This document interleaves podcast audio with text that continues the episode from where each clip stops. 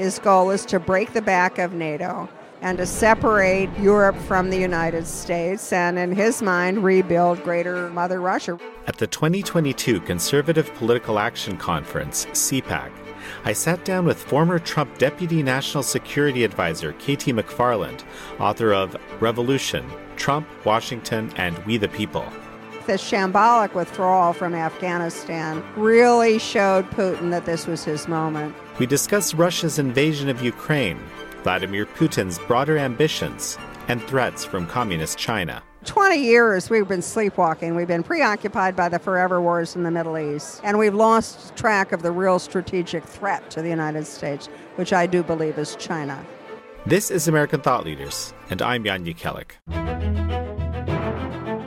KT McFarland, such a pleasure to have you back on American Thought Leaders. I am honored to be part of this conversation, and I must tell you, for me, your Thought Leaders series is must watch TV, must read transcripts. You really are doing a great job. And you do it in such a thoughtful, thorough way that I don't know how anybody walks away from watching a half an hour with you with anything other than the right conclusion. well, that's that. I, I, I love that. I, I should, you're hired. You know. no, but in, but in all seriousness, I mean, I feel like we're kind of in a fog of information around this war yeah. in Ukraine. Yes. You know, Russia has invaded the Ukraine. We know that. Uh, we're getting bits and pieces of information. Um, there's been a whole bunch of policy affected. We're being told this policy is supposed to have certain kinds of effects. Other people are saying this is preposterous, this is not going to do anything. What are you seeing happening right now? Well, I would say a couple of things. In the immediate sense, nobody expected the Ukrainian people or army or president to be as courageous as they've been. I think I and a lot of other people assumed that the Russians had a coup set up and everything would be kind of in, out, done 24, 48 hours. That's not happened and God bless the Ukrainian people. And so it's been much more difficult than Vladimir Putin had anticipated. Um, I think the inevitable outcome is that Russia controls Ukraine. You know, Vladimir Putin is in position to do whatever he wants whenever he wants. Sadly, I think the die was cast a year ago of the fate of Ukraine, and that's for a couple of reasons. You know, one, when America was energy independent, a couple of things happened. One, we could export energy. We had enough. We could export to Europe. And number two, the price of oil was kept very low, $40 a barrel a year ago. And what that meant was two things. One, the Russians didn't have a lot of extra money in the coffers. You know, war is not cheap, war is expensive. And so Vladimir Putin could not have afforded a war a year ago. But since we, the United States, under the Biden administration, shut down, in effect, American oil and natural gas industries, stopped exporting it, that meant that the price predictably doubled, and now and often it's going to probably start tripling. So all of a sudden, Russia has twice as much money in the in the bank as it thought, even three times as much as they did a year ago. So it's given them that cushion to wage war against Ukraine. But the second thing it's given them is is is the power and the blackmail power and leverage over Europe. Um, once the United States, again, we started shutting down our American energy industry, but at the same time, gave the green light to the Russian energy industry. That gave Russia a, a chokehold over the European economy and particularly over the German economy. So it meant Russia had money and it had leverage, so it could neutralize any criticism or any action the Europeans were going to take were they to choose to support Ukraine. They just couldn't. No, no German chancellor is going to say to the German people, well, by the way, the price of oil is going to double and you're not going to have any electricity in your home. It just couldn't happen. So it put Putin in a position where he could do whatever he wanted whenever he wanted to with Ukraine. You would think, right, if Europe and the US were very serious, they would use absolutely every tool at their disposal. What are the tools that are available the most important tools? Well, one would be kicking Russia out of the international banking system. And Germany is so far, and France as well, and, and Italy to a certain extent, have been reluctant to really allow that to happen. The really important tool the United States could use right now that we could control is energy, is oil and natural gas. If we turn that oil and natural gas on, what happens? Well, the price of oil and natural gas goes down, Russia's broke again, can't afford a lot of more wars. The other thing that happens is that I think if President Biden would go to the American people and say, look, the national security situation of the United States is such that I'm going to reverse my decision and I am going to allow oil and natural gas to be produced in the United States and number two, exported. And then he could go to the Germans and the Europeans and say, you know, you've been reluctant to buy American liquefied natural gas in the past. You preferred Russian supply energy supplies, but look what it's costing you, not just in money, but the leverage the Russians have over your economy. Do you really want Russia to control your economies? No, you don't. So I think if we went to the Europeans and said to them, we got your back. We will give you energy security. You can buy cheap, clean, no strings attached American liquefied natural gas. We will help you buy American liquefied natural gas. It would put, you know, I think the Europeans are now ready after the last couple of weeks, ready to reconsider where they want to get their energy from. And then I think finally, President Biden could go to the Russians and say, we're going to produce energy. We're going to drive that price of oil and natural gas in half. You're going to be broke. You're not going to have leverage over Europe. We're going to go to our Saudi friends. We're going to encourage them to pump more gas uh, more oil, and then you're not going to be in a position to make a whole lot of trouble for anybody. That's what the United States could do. It's not a direct thing. I mean, you know, so many times in national security issues, people think, oh, it's war or peace. Well, there are a lot of other think outside the box, economic, diplomatic, other pressures that can be brought to bear. And this is the time that requires to think outside the box. From the people that I've talked to, and certainly this was the case with me personally, I'm not an expert, almost nobody expected Putin to invade Ukraine. It was unexpected. I don't know. Do you? I don't know what no, you were thinking. I honestly thought. I mean, I knew he would do something. I thought he would do, at a minimum, would take the two eastern provinces and occupy them and pretend with a false flag operation, and then he would do to them what he did with Crimea. He would annex them.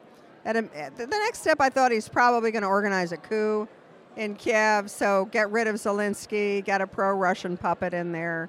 But I did not think he would go the whole full extent, which he has done.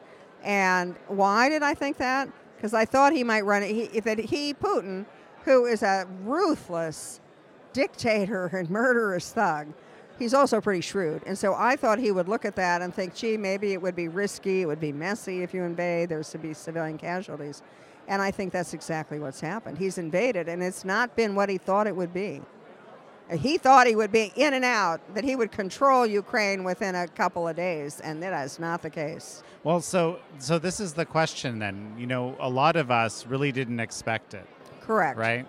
And so, why did he choose to actually make the move as opposed to, you know, what some of the, the, a very common mantra that I heard, including on a show, on Kash's Corner, a show I co-host, is that he'll come to kind of the one-inch line, try to get get as many benefits for himself as he can, but he's not really going to go to battle. Why did he decide to actually do it? What were the factors? Well, I can't get inside his brain. Yes, no, but but but you have some ideas. Well, I've studied Vladimir Putin for decades. Yes. And if you go back and, and look at his life and where his ambitions have been and his and he's been quite consistent about what his ambitions are. I mean, he was in the KGB during the Cold War.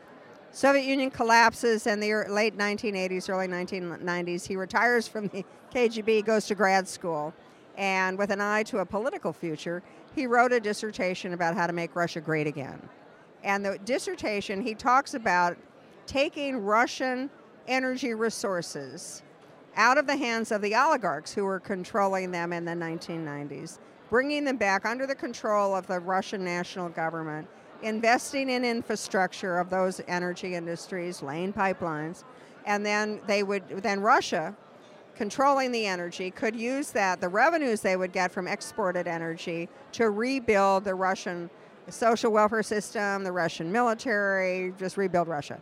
And then as well having the political leverage they would have uh, that they would accrue. You know, it's it's really funny.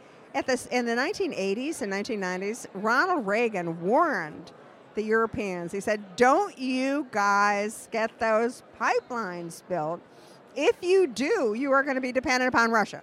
And of course, that's really what's happened. And Putin understood that. So he's followed that plan for 30 years in his political career. with his goal, and he's quite clear his goal is to destroy NATO. His goal is to break the back of NATO and to separate Europe from the United States, and in his mind, rebuild Greater Mother Russia. Re- even President Biden said it this week. He feels Vladimir Putin wants to recreate the Soviet Union, and I think Biden is right. It's fascinating that he's kind of everything you described in his thesis is kind of like what he has done. That that's that's quite amazing.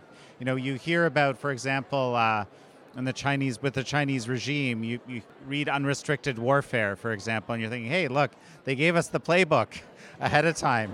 it's like, but, but I think in America, people think people don't do that. They don't tell you everything they're going to do. They're going to tell you all the methods they used and how they used them. Anyway, Here's the thing. Yeah. You know, Jan, don't believe what a democratically elected leader tells you. Often he'll say whatever he needs to do to win the next election.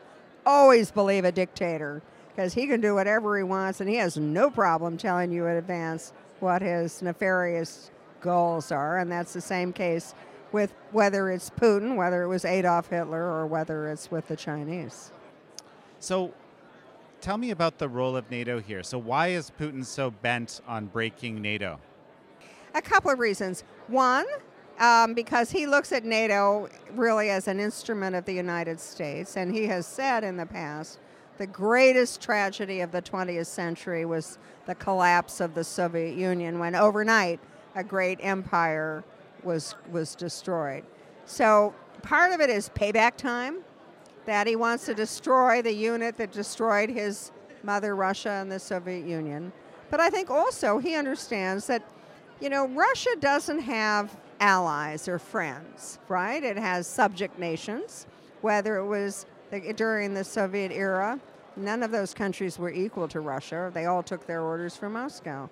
China, again, China doesn't have allies. China has vassals. What does the United States have that nobody else has? Allies, friends, like minded countries. We don't all agree on everything and we fall out all the time, but at the end of the day, our alliances are the strongest part of our our national security, our economic security, our political security, our diplomatic security. And so I think that Putin understands that. And if he can pick us off one at a time, divide NATO, then he can get what he wants of a greater Russia, emasculate the European nations. And I think the Chinese have the exact same goal that they want to pick us off one at a time. They do not want, they are threatened by our alliances because our alliances are the greatest strength that we have.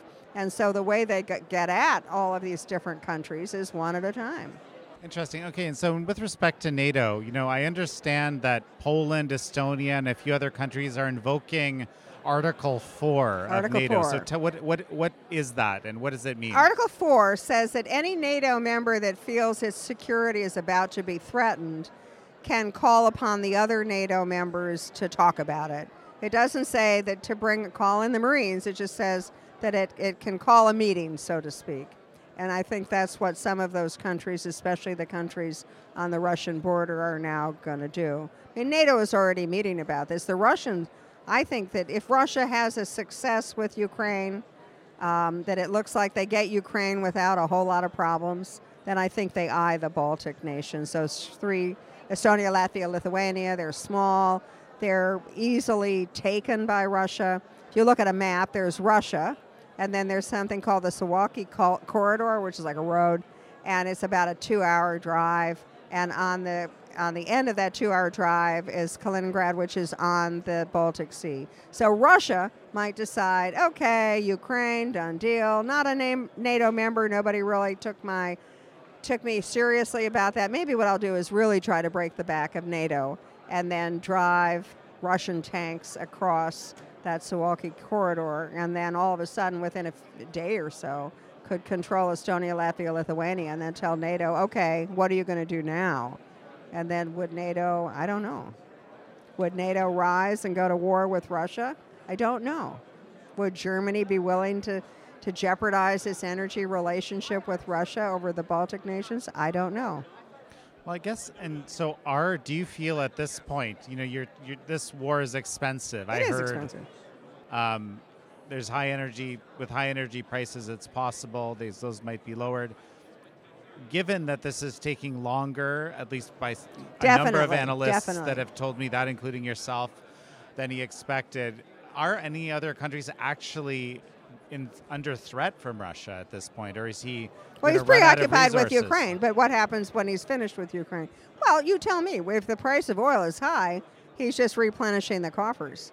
That's why I think it is essential that the United States gets in, back into energy production, energy independence, and drive the price of oil down. You know, one of the reasons in the United States we have such high levels of inflation right now is because of the high price of oil. It's the same thing that happened in the 1970s when there was an oil embargo where the Middle East countries stopped selling oil to the United States as a punishment for the United States relationship with Israel. As a result of that, inflation went sky high.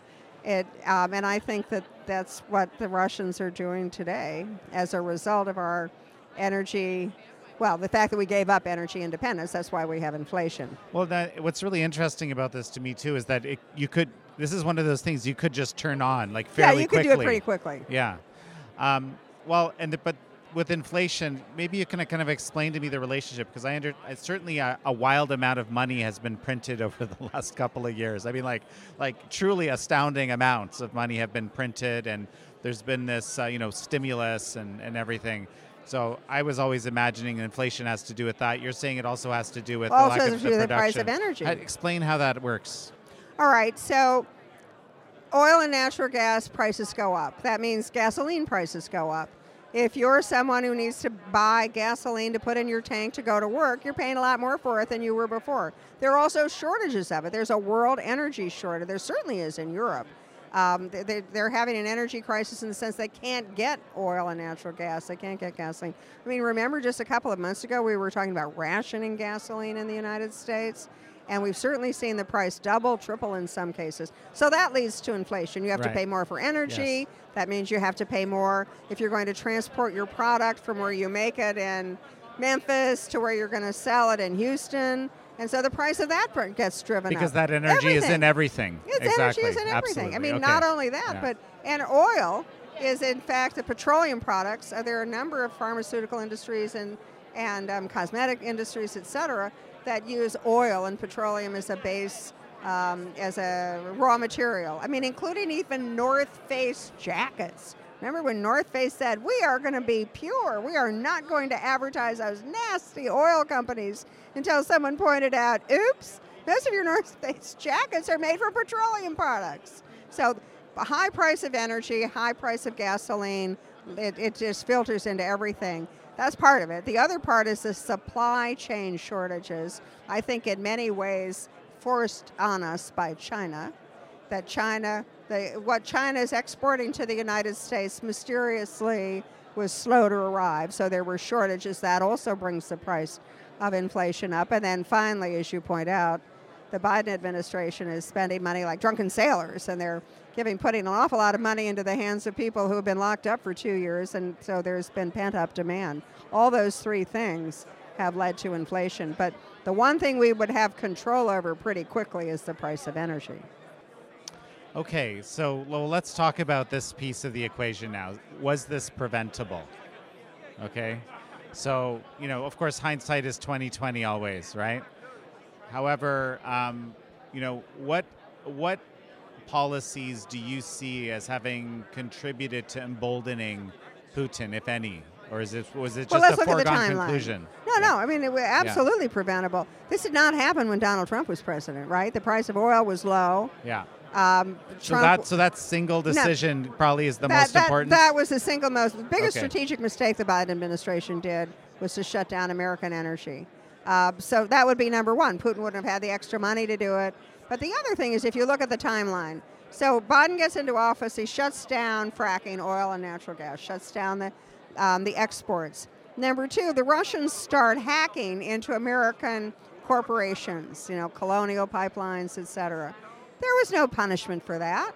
In fact, when President Biden met in the early summer with Vladimir Putin, met in Europe, he said a couple of things. One, go ahead with your pipeline, your Nord Stream 2 pipeline, by the same time, we're shutting down the American Keystone Pipeline. That was number one. And number two, he scolded Putin. He didn't actually even scold him. I mean, he didn't hold him accountable for anything with the hacking that had already occurred. He just gave them a list of, what was it, 16, 17 vital American industries and said, don't you dare hack any of those. And so there was no punishment of what Putin had done prior to that, and certainly, you know, vague threats of what the United States would do. And I think, frankly, that when Joe Biden keeps saying, well, you know, I know Vladimir Putin, I've worked with him for years, he's known me for years, I think that's true. And I think that when Putin met with Biden, the man he saw was older, in a certain cognitive decline. And I think Putin thought at that point, okay, maybe this is my moment. I'm getting rich. I've got leverage over Europe. I see a president who I think is weak to start with and is weak again. And this is the same president who was vice president when Putin took Crimea. And so now Biden is president, maybe it's time. But then I think the shambolic withdrawal from Afghanistan really showed Putin that this was his moment. Because it was about that time that Putin came out with this very large, long manifesto saying Ukraine uh, is not an independent nation, Ukraine is part of Russia. And that's when Putin started moving his troops on the border. All of those things each one led to another, and it was a domino effect. It was a cascading series of events which have emboldened Putin. I mean, it's really interesting to think that the initial domino, probably though, was this the energy cost going up. But well, and obviously because it changed the, their equation so dramatically, right? And that's in a year. You know, I look back, I, w- I was a member of the Reagan administration when we won the Cold War, and one of the ways, well, the way we won the Cold War was President Reagan also understood the energy calculation. We couldn't afford to be energy independent then. We didn't have the energy resources or technology.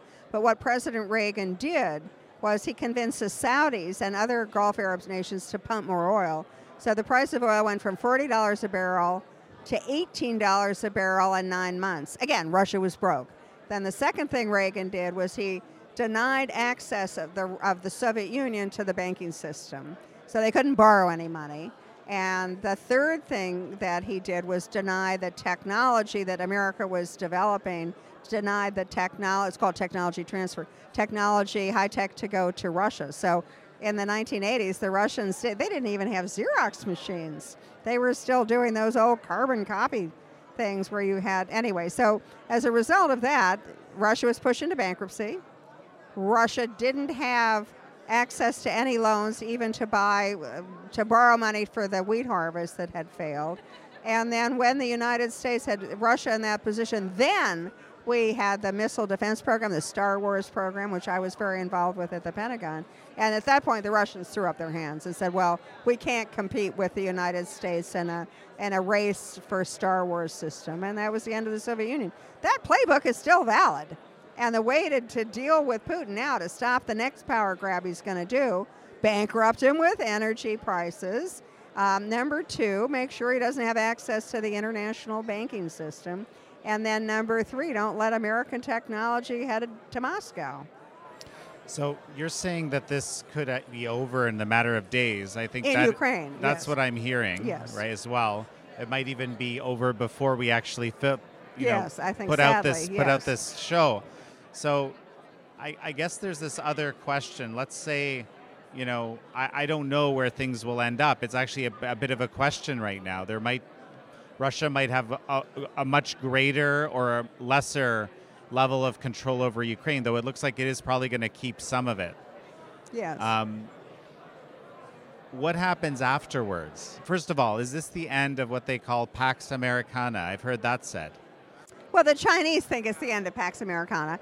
And they certainly, if you went to most countries in the world right now, sadly, I think the impression, a number of them, is America is in decline. Um, maybe the guys in Washington don't think so, but I think a number of countries think we're in decline. But a number of countries have thought we were in decline before. Um, uh, during the 1970s, America was thought to be in decline. If you go back and even our leading, you know, Nobel laureate economist said, "Oh, the Soviet system is so much superior to the American system. Oh, the Soviet military is so much stronger than the American military." Mean, America's pretty good at turning things around. I mean, I the book that I wrote um, called Revolution, one of the things that my story was that I was in the Trump administration. I left. I went um, out of the country. I did some real thinking, and I realized that America goes through these periods of regeneration, and it happens with amazing regularity every 40 years. And it's because our founding fathers understood that we were a very dynamic society, that we would have immigrants, right? Brilliant immigrants like you, Jan, that we would constantly be a nation reinventing itself, whether it was technologically or geographically or demographically or ethnically.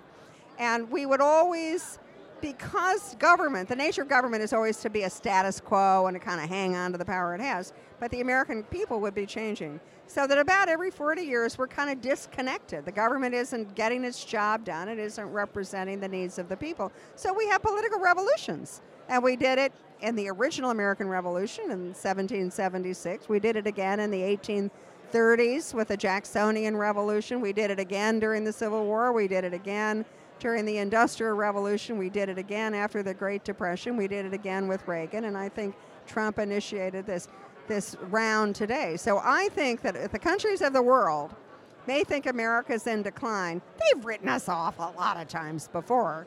And I really do think that what we're seeing in the nation today, which is a massive grassroots movement around the United States, I think that the corner has turned.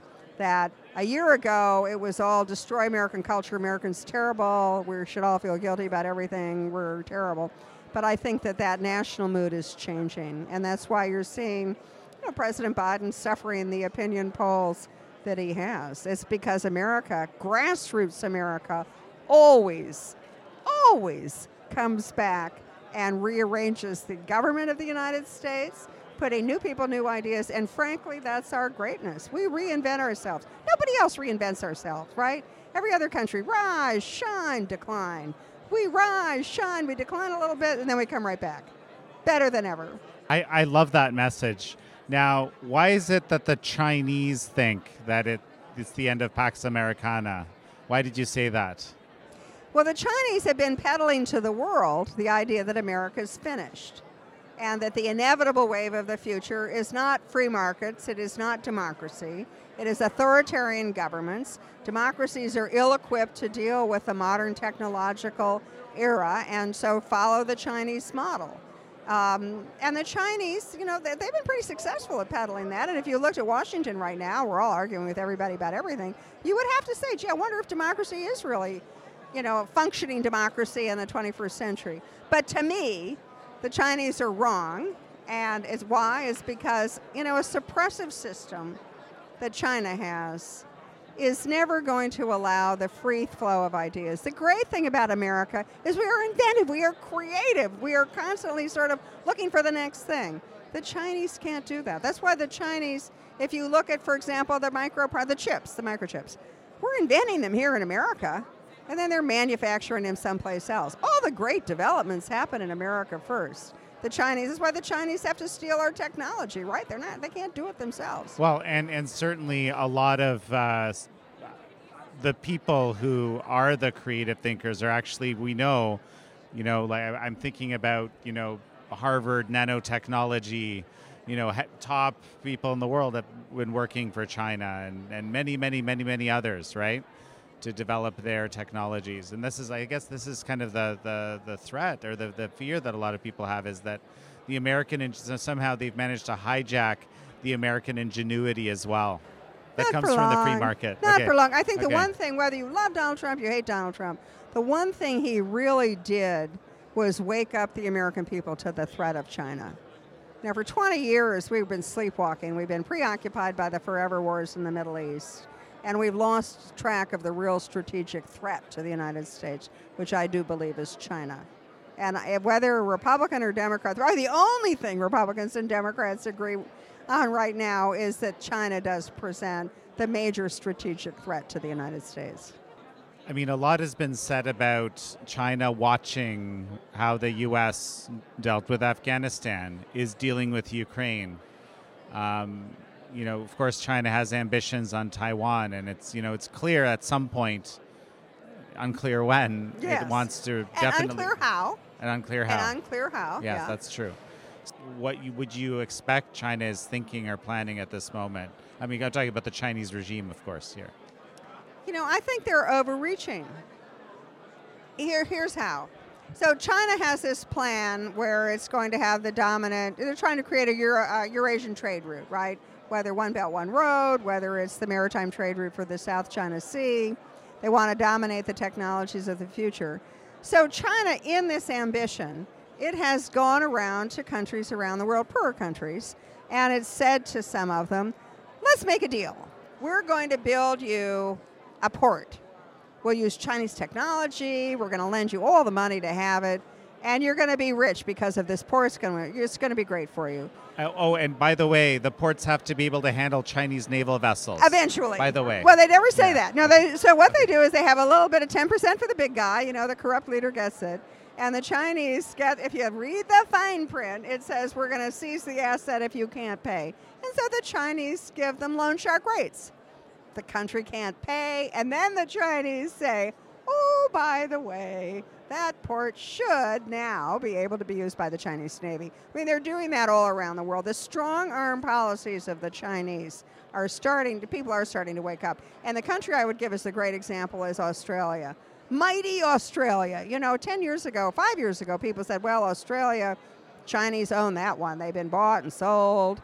The Chinese are all over the Australian universities, etc. And then in the, in the middle of the pandemic, the, the Australians joined 100 other nations to make an innocuous request that the World Health Organization look into the origins of COVID, mostly so we can study it, figure out how to not have it happen again. The Chinese went ballistic and they said to Australia, Don't you dare criticize us. And they gave Australia a 13, 14 point plan of what they expected the Australians to do or else. And in the plan was the Chinese, the Chinese said, Australia government cannot criticize China. Um, Australia, your free and independent newspapers, they can't criticize China. And oh, um, Australian academic institutions, you have to let us have whatever we want to have on those academic institutions. So Australia, which everyone assumed was going to back down because Australia's major export partner is China, Australia said no, hell no. And as a result, the Chinese tried to crush them economically. Not import China, uh, Australian barley, not import Australian beef or Australia wine. But the Australians are standing up to it. Other countries are watching this. And I think that the Chinese overreach, they call it wolf warrior diplomacy. I think other countries are now saying, hmm, maybe we want to rethink Chinese domination. Well, except at this point, I mean, arguably, right? Arguably, Putin Russia has invaded Ukraine, isn't the Chinese regime thinking, "Hey, maybe we can keep overreaching now"? I don't know. Like this is this is what but I'm hearing analysts but say. Here's the, the thing about autocracies or dic- dictatorships, whatever you want to call them. They always overreach. They always overreach, and they always get slapped back. So it's the same thing, right? Putin is overreaching with Ukraine, and he's showing the Germans and the other Europeans, gee, maybe we don't want to be dependent upon Russia for our energy. Maybe we'll now reconsider and think of American energy. The same thing is happening in Asia, where Australia and other countries are saying, hmm, maybe this looked really terrific, this initial relationship with China, but maybe we need to reconsider it. And that's the opportunity for American diplomacy and American um, economic power is to, again, as I said a bit ago, allies. We have allies. They may not have appreciated us recently, but they may be taking a second look at the importance of America as a strong economic and security ally. Well, KT McFarland, it's such a pleasure to have you on again. It's always a pleasure for you. You know, I always come away with interviews from you, Jan, being exhausted mentally, but having had a terrific workout. So thank you. Fantastic. Well, I'll, looking forward to the next one. Me too. Thank you. We live in an age of censorship and disinformation where some of the most prominent voices, most important voices, aren't actually being heard because they're being suppressed. I invite some of these people onto the show, onto American Thought Leaders. So to stay up to date on the most recent episodes and our exclusive content, you can actually sign up for our newsletter at theepochtimes.com slash newsletter. Just hit the checkbox for American Thought Leaders. Thank you.